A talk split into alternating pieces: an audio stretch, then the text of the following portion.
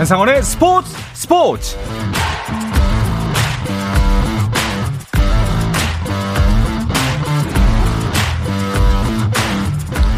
스포츠가 있는 저녁 어떠신가요? 아나운서 한상원입니다. 오늘 이슈들을 살펴보는 스포츠 타임으로 오늘 출발합니다.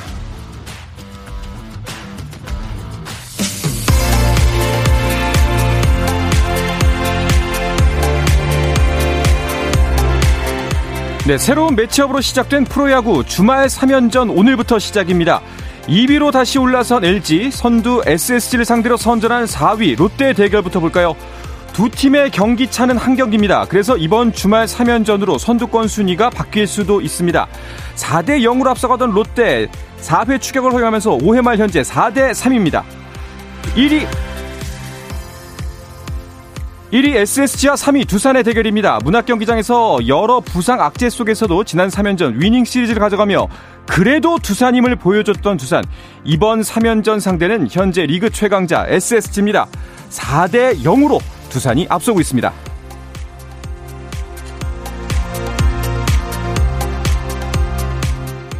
네, 신인 박찬혁의 시즌 5호 홈런으로 신이 난 키움. 이번 상대는 반면에 반등의 조짐을 보이고 있는 지난 시즌 챔피언 KT입니다. 2대 0으로 앞서가던 키움 2의 뼈아픈 실책으로 현재 5대 3입니다. 네, 기아의 트레이드 효과 지금까지는 절반의 성공으로 보입니다. 삼성을 상대로는 어떻게 나타날까요? 최근 12경기에서 단 2승만을 챙긴 삼성. 분위기 전환이 절실해 보이는데요. 현재 지고 있습니다. 2대 0으로 기아가 앞서고 있습니다. 한화 대 NC의 경기도 보겠습니다. 그동안 공격력이 아쉬웠던 NC 지난 경기에서는 타선이 살아나는 모습을 보여준대요. 그 분위기 그대로 이어가고 있습니다. 7대 0으로 NC가 앞서고 있습니다.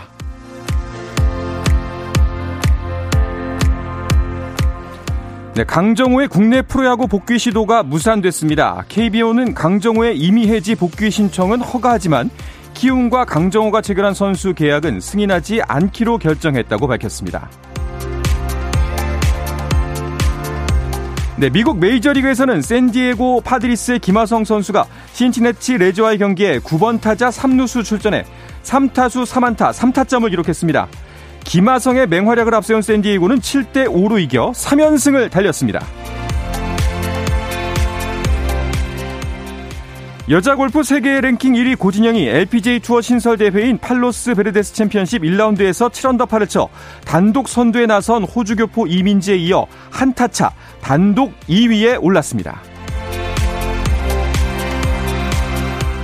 네, 여자 농구 국가대표 슈터 강이슬의 미국 여자 프로농구 WNBA 공식전 데뷔가 무산됐습니다.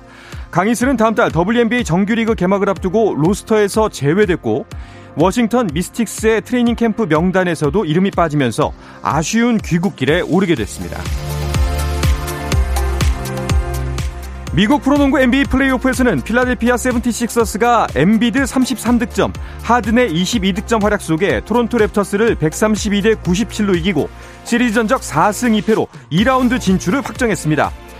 피닉스 선즈도 뉴올리언즈 펠리컨스와의 6차전에서 115대 109로 승리하며 시리즈 전적 4승 2패로 2라운드에 올랐고 돈치치가 트리플 더블급 활약을 한 델러스 메버릭스 역시 유타 재즈를 98대 96으로 이기고 6차전 끝에 2라운드에 진출했습니다.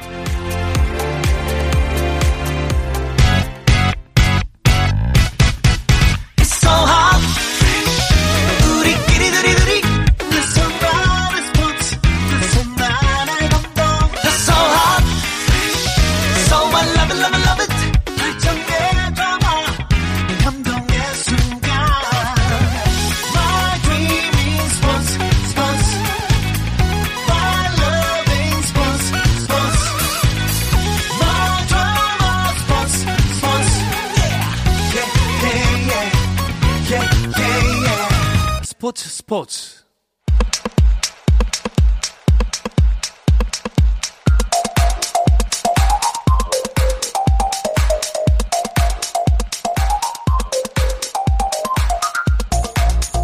금요일 저녁에 축구 이야기 축구장 가는 길 시작합니다. 중앙일보의 송지훈 기자, 서우정 축구 전문 기자와 함께합니다. 안녕하세요. 안녕하세요. 안녕하세요. 네, 반갑습니다. 처음 뵙겠습니다.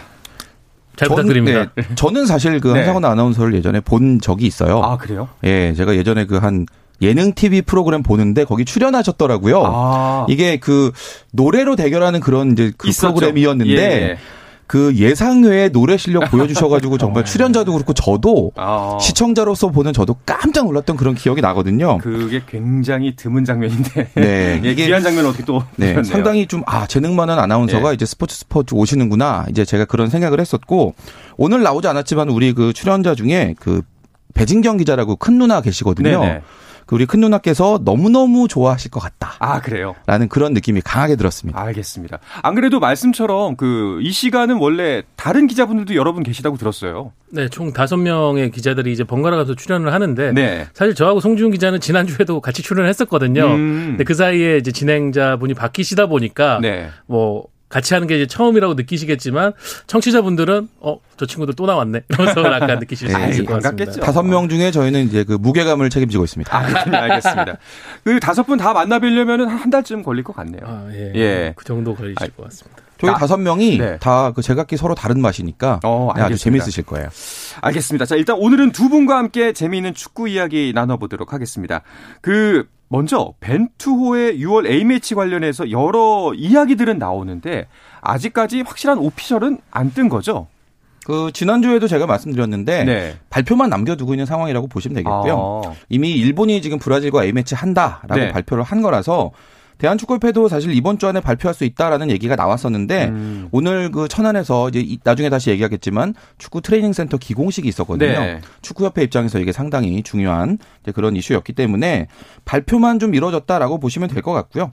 축구협회가 6월에 브라질, 아르헨티나, 뭐 파라과이, 칠레 등등의 네. 이 남미 4연전으로 카타르 월드컵 본선에서 이렇게 포르투갈, 우루과이 이런 팀들을 이제 모의고사를 할 것이다라는 음. 그런 가닥을 잡아놓은 상태입니다. 일단은 일본이 브라질이랑 친선 경기가 거의 확정이 됐잖아요. 네. 예, 그러다 보니까 예, 그 손흥민 선수와 네이마르의 대결도 우리가 이제 볼 수 있지 않을까 생각하는데 네. 예. 이전에 이제 중립 지역 에서 브라질과 한국의 경기가 한 차례 있었고 그때도 이제 많은 화제를 모았었었고요. 네. 그 사이 또 손흥민 선수가 world class로 한 발짝 더 성장을 하면서 어떻게 보면 네이마르 선수와도 어깨를 나란히 하는 입지 위치까지 올라왔는데요. 그래서 이번 경기 상당히 기대가 되고 또 일본의 어떤 평가전 상대를 보면은 벤투호의 평가전 상대도 어느 정도 가늠이 되는 게 음. 피파가 이제 최근 들어가지고 규정을 바꿨습니다. 네. 선수들이 너무 많은 거리를 이동을 하면은 어, 이 A매치 기간 동안에 피로도나 이런 부분이 누적이 돼가지고 부상 위험으로 이어질 수 있다는 생각에 A매치 기간 약그 열흘 동안은 한 대륙에서만 경기를 치르게 돼 있거든요. 어. 그러니까 브라질 같은 경우 일본을 와서 경기를 하면은 아시아에서만 결국은 경기를 해야 되는 겁니다. 그렇죠. 그러다 보니까 아시아에서 일본과 더불어서 브라질이 스파링 파트너로 삼을 만한 상대가 누구냐. 음. 특히 이 월드컵을 앞두고 있을 때라고 했을 때는 역시 한국밖에 없다. 어. 그러면서 이제 일본, 한국을 패키지로서 예, 스치고 이렇게 지나가는 어, 평가제 일정을 준비하고 있습니다. 송 기자님 말씀대로 거의 이제 발표만 남기고 있다라고 봐도 되겠네요. 네, 네 그렇게 네. 보시면 될 것 같고요. 네. 우리 입장에서는 이 포르투갈도 마찬가지고 우루과이도 그런데 그러니까 포르투갈은 유럽 팀이고 우루과이는 남미 팀이지만 네. 이두 나라는 라틴 축구라는 공통점으로 묶을 수가 있거든요. 아, 포르투갈과요. 네, 예. 그래서 물론 조직력도 뛰어나지만 개인 기량이 상당히 뛰어난 선수들이 많고 음. 어떤 뭐 템포 이런 면에서도 좀 이렇게 성격도 뭔가 좀 더 와일드하고 이런 선수들이 많이 있기 때문에 이 두 나라를 묶어서 남미 4연전이 다 한꺼번에 네. 도움이 되는 그런 평가전이 될 것 같습니다. 그렇군요. 그 한 가지 주목할 만한 점이 일본의 평가전 상대 중에 가나가 있더라고요. 네, 일본도 이번에 4연전을 치르는데 일단 파라과이, 브라질, 그 다음에 이제 가나랑 상대를 하고요. 네. 그 이후에는 칠레 혹은 튀니지 두 팀 중에 한 팀과 붙을 예정이라고 음. 하는데 이게 왜 우리 입장에서는 관심이 갈 수밖에 없냐? 가나가 바로 지척에서 어느 정도 또 경기를 하게 된다면은 그렇죠. 그거를 중요한 또 분석의 음. 지름대로 삼을 수도 있고요. 그러다 보니까는 아마 우리 코칭 스태프도 그 경기에 상당히 주목을 할 것 같습니다. 네. 조금 이제 힌트를 얻는 거죠. 어떤 팀인가. 그렇죠. 우리 예. 뭐 안정원 해설위원도 사실 언급을 했는데 이 아프리카 팀들은 참 변수가 많고요. 음. 그리고 또 전력이 들쭉날쭉하기도 하고 여러모로 분석하기도 좀 까다로운데 이렇게 이웃나라 일본에서 가나의 최정의 멤버가 와가지고 뭔가 경기를 한다. 물론 가나도 이제 바로 이웃에 우리나라가 있는 걸 알기 때문에 감출 거는 감추고 그러겠죠. 뭔가 숨길 건 예. 숨기겠지만 그렇다 하더라도 아 우리가 가나라는 팀은 어떤 축구를 하는 팀이구나라는 음. 그런 큰 틀에서의 색깔은 충분히 확인할 수 있는 그런 기회가 될 것 같습니다. 네, 파악하기 어렵다는 말씀하셨는데 그 이런 소식도 들렸어요. 아틀레틱 빌바오에서 활약 중인 윌리엄스 형제가 가나 대표팀 합류에 가까워졌다는 소식인데요.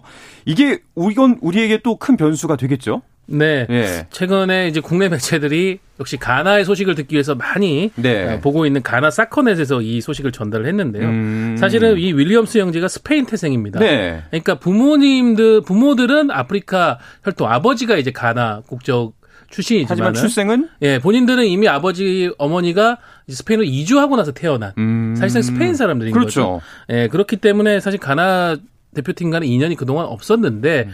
이 선수들이 스페인에서 성인 대표팀에 진입을 형인 이나키 윌리엄스는 이제 스페인 대표팀 진입을 했지만은 네. 친선전에만 잠시 나섰을 뿐이고요. 음. 동생은 아직 이제 연령별 대표팀만 뛰고 있는 상황이다 보니까 어 가나가 월드컵에 나서면서 이 선수들이 갖고 있는 이중 국적을 활용을 해서 가나 축구협회가 전력을 대폭 강화하려고 하고 있고 오. 어. 이 윌리엄스 형제는 또 월드컵에 출전할 수 있다는 선수로서 영광을 또 누리고 싶은 그 찬스 를 잡고 싶을 거거든요. 네. 이런 서로의 이해관계가 지금 맞아 떨어지면서 윌리엄스 형제가 가나 대표팀으로 들어가기 위한 지금 과정을 밟고 있다고 합니다. 이런 이중국적 선수들이 국적을 바꿔서 출전하는 게 가능한 일이군요. 우리나라에서는 네. 이 이중국적을 허용하지 않기 때문에 어. 하나의 국적만 해야 되기 때문에 해당이 없는데 유럽 같은 경우는 그래서 이중국적이 허, 용되는 이제 그런 제도가 있는 나라들은 네. 뭐 내가 예를 들어서 스페인에 살고 있는데 스페인 대표팀으로 월드컵에 나간다? 음. 이건 정말 축구에서 어려운 일이잖아요. 네네. 독일에서도 마찬가지고. 그렇죠. 그래서 그런 음. 나라 선수들 중에 내가 다른 국적을 선택할 길이 있다면 그 나라 국적을 선택해서라도 월드컵 본선 밟아보고 싶다. 음. 이건 어떻게 보면 축구 선수로서 누구라도 유혹을 받을 만한 그런 상황이라고 보고요. 욕구고. 네. 예. 근데 이게 보니까 가나 현지에서 나오는 보도를 보니까 가나 국민들은 이게 또 의견이 분분한가 봐요. 어. 월드컵 본선에 가는 길에 공헌하지 않았던 선수들인데 네. 이런 이중국적 선수들 당장 채워가지고 하면 그동안 뛴 선수들은 뭐가 돼? 약간 이런 여론도 좀 있대요. 그럴 수 있죠. 그래서 이 이중국적 선수들이 살짝 고민을 하는 거는 같은데 음. 제가 보기엔 그래도 월드컵 출전에 그 유혹을 뿌리치지 못할 것 같습니다. 알겠습니다. 가나가 월드컵 예선과는 또 다른 모습으로 우리 앞에 나타날 수 있다라는 이야기가 있었는데 그게 바로 이런 부분을 지적하는 거였나 봐요. 네, 이 네. 이냐키 니코 윌리엄스 형제뿐만이 아니라 네. 지금 가나 축구협회가 계속 이중 국적, 그러니까 가나 혈통을 갖고 있는 유럽에서 활약 중인 유망주들을 끌어들이려고 음. 하고 있거든요. 또 다른 선수가 이제 첼시에서 뛰고 있는 칼럼 오더슨 오도이 음. 그리고 아스널의 에디 은케디아 선수인데 지금 윌리엄스 형제도 그렇고 지금 오도이, 은케티아 모두 공격 자원입니다. 네. 가나가 월드컵 예선도 그렇고 아프리카 네이션스컵도 그렇고 공격력이 심각한 문제가 있다는 게 드러났었거든요. 그래서 지금 포트도 이제 4번으로 떨어졌었었고 네. 어, 부, 많은 국가들이 이제 분석을 하는 데 있어서 가나에 대한 평가가 상당히 낮은 이유가 이 공격력 부족인데 음. 가나 축구협회가 그 부분을 주목을 해서 지금 가나 혈통을 갖고 있는 유럽의 공격 유, 공격수 유망주들을 대거 지금 대표팀 불러들이려고 하고 있습니다. 이렇게 되면은 우리로서는 참 파악하기가 어려 운 반면에 또 이렇게 급조해서 만든 팀이라면 또 조직력에 문제가 있지는 않을까 좀 그런 희망도 걸어보는데요. 사실 그 네. 부분이 네. 지금 가나 현지에서도 걱정하는 부분인 것 같아요. 음. 그래서 지금 있는 이 선수들은 뭔가 부족한 점도 있지만 그래도 이 월드컵 본선에 나가는 과정에 서로 끈끈하게 이제 뭉쳤던 그런 선수들인데 그렇죠. 지금 앞에서 이제 서호정 기자가 그 부분을 지적을 했습니다만 지금 윌리엄스 형제 같은 경우도 스페인에서 태어나고 자랐고 어떻게 보면 가나라는 그런 국적에 대한 그런 저거 애착은 없는 거예요. 그럴 수 있죠. 그래서 이런 선수들이 왔을 때 팀 분위기를 좀 흔드는 요인이 되지 않을까라는 음. 우려가 나오는 것도 사실이거든요. 우리 입장에서는 만약에 그 부분을 공략할 포인트가 있다면 뭐 조금만 있더라도 철저히 음. 그 부분을 좀 파악을 해봐야 되겠죠. 비슷한 사례가 있는 게 네. 예, 혈통은 그 중국 혈통이 알지만 중국이 최근에 기화 선수들을 대거 불러들였었어요. 네. 그 선수들을 앞세워서 월드컵 본선으로 반드시 가고 말겠다고 했는데 오히려 이런 그런 기화 선수들이 합류했을 때 서로 시너지 효과를 내기보다는 불협화음이 계속 이어지다 보니까 음. 결국 중국이 이번 월드컵 최종 예선에서 또 실패를 경험을 했거든요. 음. 그런 부분들이 가나 대표팀에서도 벌어지지 말란 법은 없다고 얘기 드릴 수 있겠습니다. 알겠습니다. 우리의 또 다른 상대도 한번 살펴볼게요. 그 우리과도 평가전 일정을 발표하고 있죠. 네, 6월에 멕시코에 이어서 미국 그리고 자메이카까지 지금 북중미 음. 3개국과 A매치 평가전 한다 이렇게 일정을 짰는데 네. 그 우루과이가 뭐 당연히 이제 북중미 국가와 본선에서 만나지는 않죠. 이제 우리 포르투갈 이제 이런 나라들하고 가나 네. 이렇게 하는 건데 북중미 국가들 같은 경우는 이게 좀 그 캐릭터가 좀 독특해요. 유럽 같기도 하고 남미 같기도 하고 네. 여러 가지 장점들 좀 음. 섞어 놓은 이제 그런 맛을 내는 축구를 하는 나라들이라는 점에서 뭐 나름대로 좋은 스파링 파트너가 될 것 같기도 합니다. 음, 우리도 역시 그 팀을 보내서 좀 경기를 지켜보겠죠. 네. 네. 뭐 비디오 자료라든가 네. 분석관들이 향할 것이고 뭐 또 축구협회 내에 technical study group이라고 해가지고 이제 분석을 해주는 전문 기술 위원들이 있습니다. 이런 아, 위원들이 아마 다 파견이 될 것 같습니다. 알겠습니다. 그 또 한 가지 이슈가 있는데요. 그 현지에서 카타르 현지에서 먹을거리에 대한 문제 제기가 계속해서 되더라고요. 이건 무슨 얘기인가요? 그 최근에 예. 일본 축구협회가 네. 이제 카타르 월드컵 앞두고 대회 조직위원회다가 우리가 대회 월드컵 기간 중에 이제 일본에서 먹거리를 좀 공수해가지고 현지로 가져갈 건데 음. 돼지고기 가져가도 되니? 이걸 어. 물어본 거예요. 네네. 이슬람 국가니까 혹시나 그렇죠. 이게 안 될 수 있다는 생각에. 근데 지금 그 카타르 월드컵 조직위원회에서 된다 안 된다 말이 없대요. 가타부터 말이 없는가요? 네, 이게 그 팀 입장에서는 당연히 뭐 그런 육류 섭취하고 싶은 마음이 있을 텐데. 그럼요. 이슬람 국가 입장에서 어 돼지고기 먹어라 이렇게 얘기할 수는 또 없는 음. 노릇이다 보니까. 제가 보기에는 끝까지 입장 표명하지 않거나 결국은 안 될 가능성이 높은데 어. 이게 결국 우리나라 입장에서도 그 우리 선수들도 돼지고기 한번 먹으면서 하면 이게 또 가끔 우리가 돼지고기 땡길 때가 있잖아요. 제육볶음이라든지. 아, 그렇죠. 네, 네, 그렇죠. 요런 음식들 먹으면서 뛸 수 있다면 좋을 음. 텐데라는 점 때문에 우리도 지금 이 일본 축구협회 카타르 조직위원회 문의해 놓은 게 어떻게 결과가 나올지 음. 함께 지켜보고 있는 그런 입장입니다. 아니 그런데 그 사실 뭐 다, 상대방의 종교는 존중하는 게 맞죠. 그래서 뭐 무슬림에게 돼지고기 먹어봐 맛있어 이건 아니지만 우리까지 못 먹게 한다는 건 조금 그렇지 않나요? 그러니까 이게 허용을 했을 때 좀 약간 문화적인 어떤 서로 간의 이해 충돌이 또 발생할 수 있지 않을까라는 음. 그런 부분이고 뭐 일본 축구협회는 그런 입장도 했다고 합니다. 취식 자체를 호텔 조리 장소에서 하지 않겠다라고 어. 얘기를 했지만 그것도 사실은 쉽지가 않은 일이다 보니까요. 네. 그러니까 조리를 할 수 있는 인력들은 가지만 결국 조리 공간은 어떤 곳에 이루어져야 되고 혹시나 음. 또 그때 방역 문제라도 발생을 하게 된다면은 아, 그런 부분들을 방역이군요. 네 컨트롤하기가 쉽지 않은 상황이다 보니까 조금은 깐깐한 것 같습니다. 알겠습니다. 그 이가 이것까지 이야기를 해야 될 것 같아요. 그 한 가지 논란이 있었습니다. 빌드업에 대한 논란이었는데요. 그 벤투 감독 전술에 대해서 안정환 전 선수 지금 이제 해설위원이죠. build-up은 이제 더 이상 먹히지 않는다라는 이야기를 했다고 하던데 이것은 어떻게 진행된 거예요? 그 지난 25일에 그 네. 그 안정환 위원이 자신이 운영하는 이제 너튜브 채널에서 카타르 월드컵 본선 상대국 분석하는 그런 내용의 영상을 공개를 했는데 음. 이 영상에서 이 빌드업 축구를 고집하는 벤투 감독에 대해서 이제 뭔가 음. 소신 발언을 했죠. 아시아 예선에서는 이제 한국의 경쟁력이 있으니까 빌드업 축구 먹히겠지만 월드컵 본선에서 우리보다 ball keeping도 좋고 기술도 뛰어난 뭐 우루과이나 포르투갈 상대로 이 빌드업 축구가 가능할지 알 수가 없다. 이런 이제 취지의 발언을 했는데 이거는 뭐 사실 우리나라가 본선에서 안 돼라는 그런 내용을 얘기한 게 아니라 음. plan B, plan C를 반드시 가지고 가야 된다라는 네. 그런 조언을 한 걸로 이해하면 될 것 같습니다. 뭐 충분히 선배로서 그 걱정 어린 조언을 할 수가 있는 문제라고 봅니다. 알겠습니다. 대표팀과 관련한 이슈들 쭉 짚어봤고요. 경기 소식으로 넘어가 보도록 하겠습니다. 그 전에 잠시 쉬었다 오겠습니다. 화이팅! 화이팅!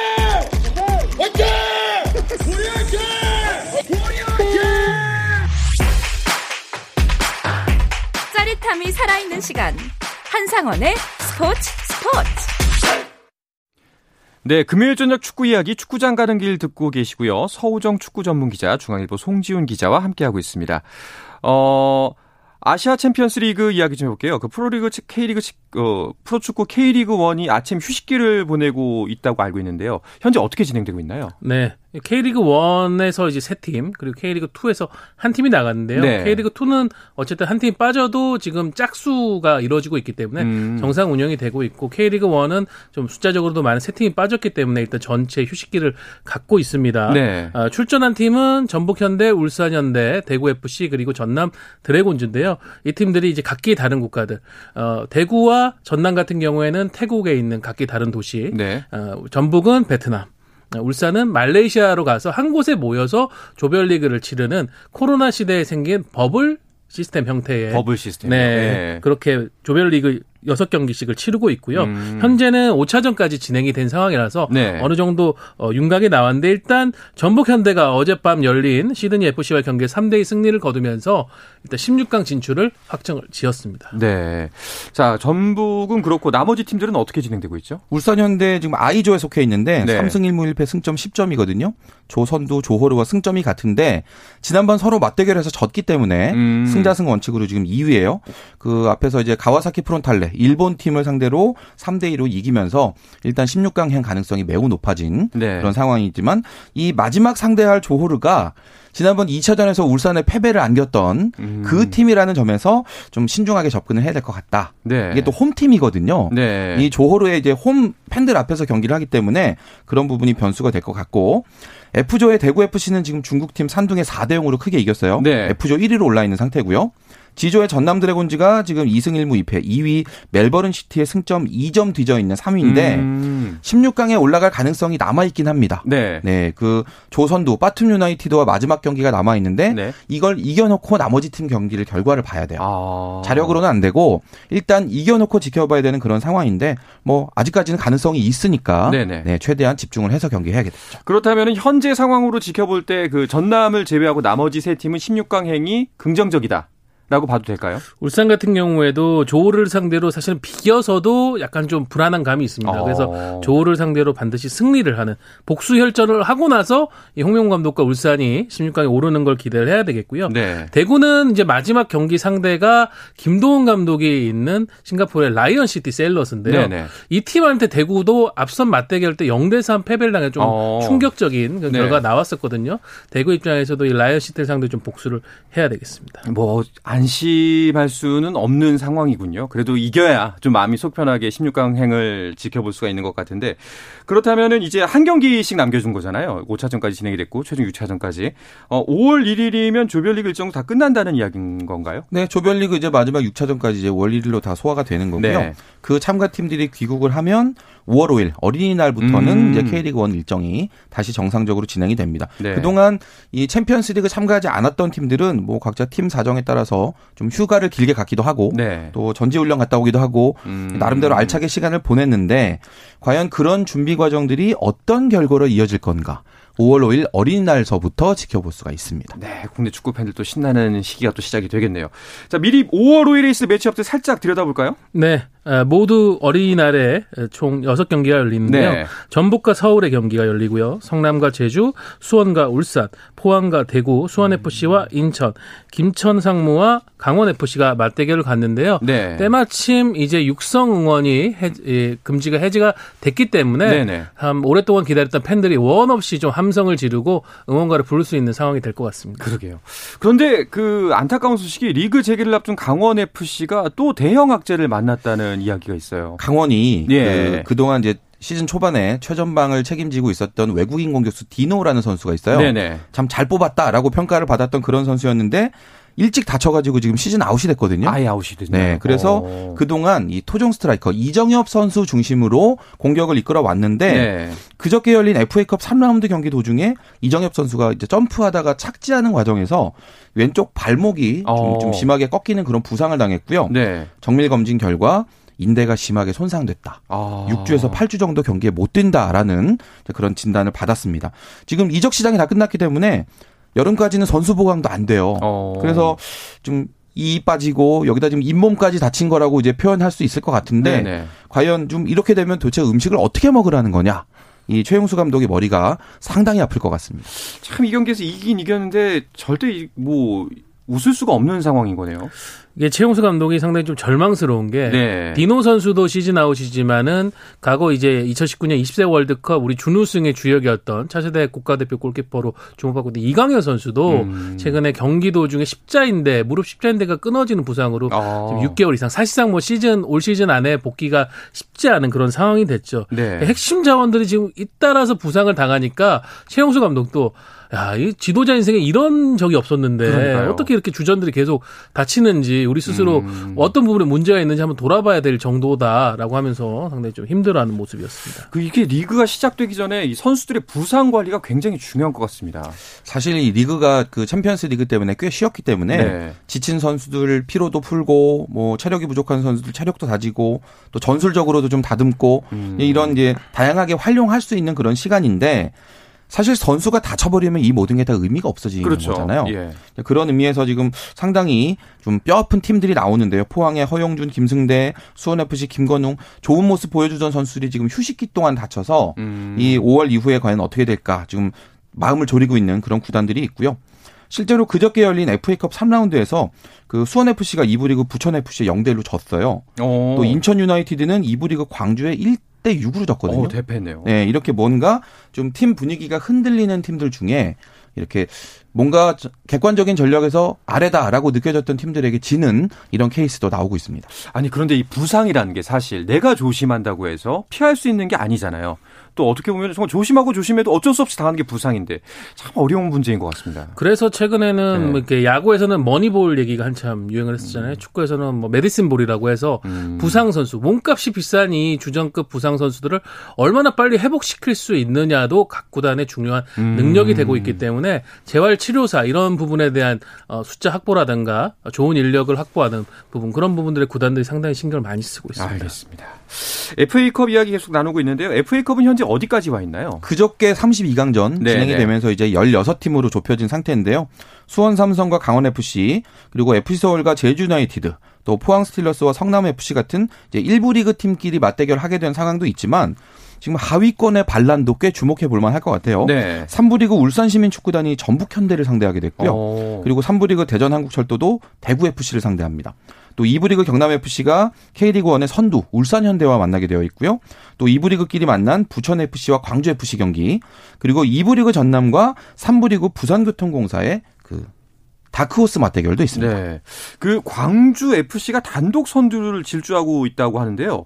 그 이 기세 중심에 이정효 감독이 있다는 얘기가 나옵니다. 지난 시즌에 이제 최하위로서 강등을 당한 광주기 네. 때문에 감독 교체는 뭐 필연적이었었고 그 과정에서 어, 성남 FC 제주 유나이티드에서 남길 감독을 오랜 시간 보좌했던 이정효 수석 코치가 감독으로 부임을 했거든요. 네네. 네. 사실 강등됐으니까 좀 리빌딩하는데 시간 걸리지 않을까 싶었는데 정말 빠르게 팀을 어. 재결합시키면서 지금 단독 선두를 질주하고 있고 특히 특히 아까 얘기해 주신 FA컵에서 지금 1부 리그에서 2위를 달리면서 돌풍을 일으키고 인천을 상대로 무려 6대1 대승을 거뒀어요. 어. 그러면서 이정효 감독의 어떤 능력에 대해 다시 한번 주목을 하게 됩니다. 알겠습니다. 그 주말 경기 일정도 살펴보려고 했더니 주말에는 또 K리그 2 경기가 없네요. 네. 그 다음 주 화요일 날 5월 3일 날 안산과 경남, 충남 아산과 안양 경기 있고요. 5월 4일에 부천과 부산, 김포와 광주의 경기가 있습니다. 네, 잘 알겠습니다. 자, 이 이야기를 끝으로 금요일 저녁 축구 이야기 축구장 가는 길을 마치도록 하겠습니다. 중앙일보의 송지훈 기자, 서우정 축구 전문 기자와 함께했습니다. 오늘 두 분 고맙습니다. 감사합니다. 감사합니다. 네, 주말 스포츠 스포츠는 9시 20분부터 함께 하실 수 있습니다. 저는 월요일 저녁 8시 30분에 다시 돌아오겠습니다. 아나운서 한상원이었습니다. 스포츠 스포츠!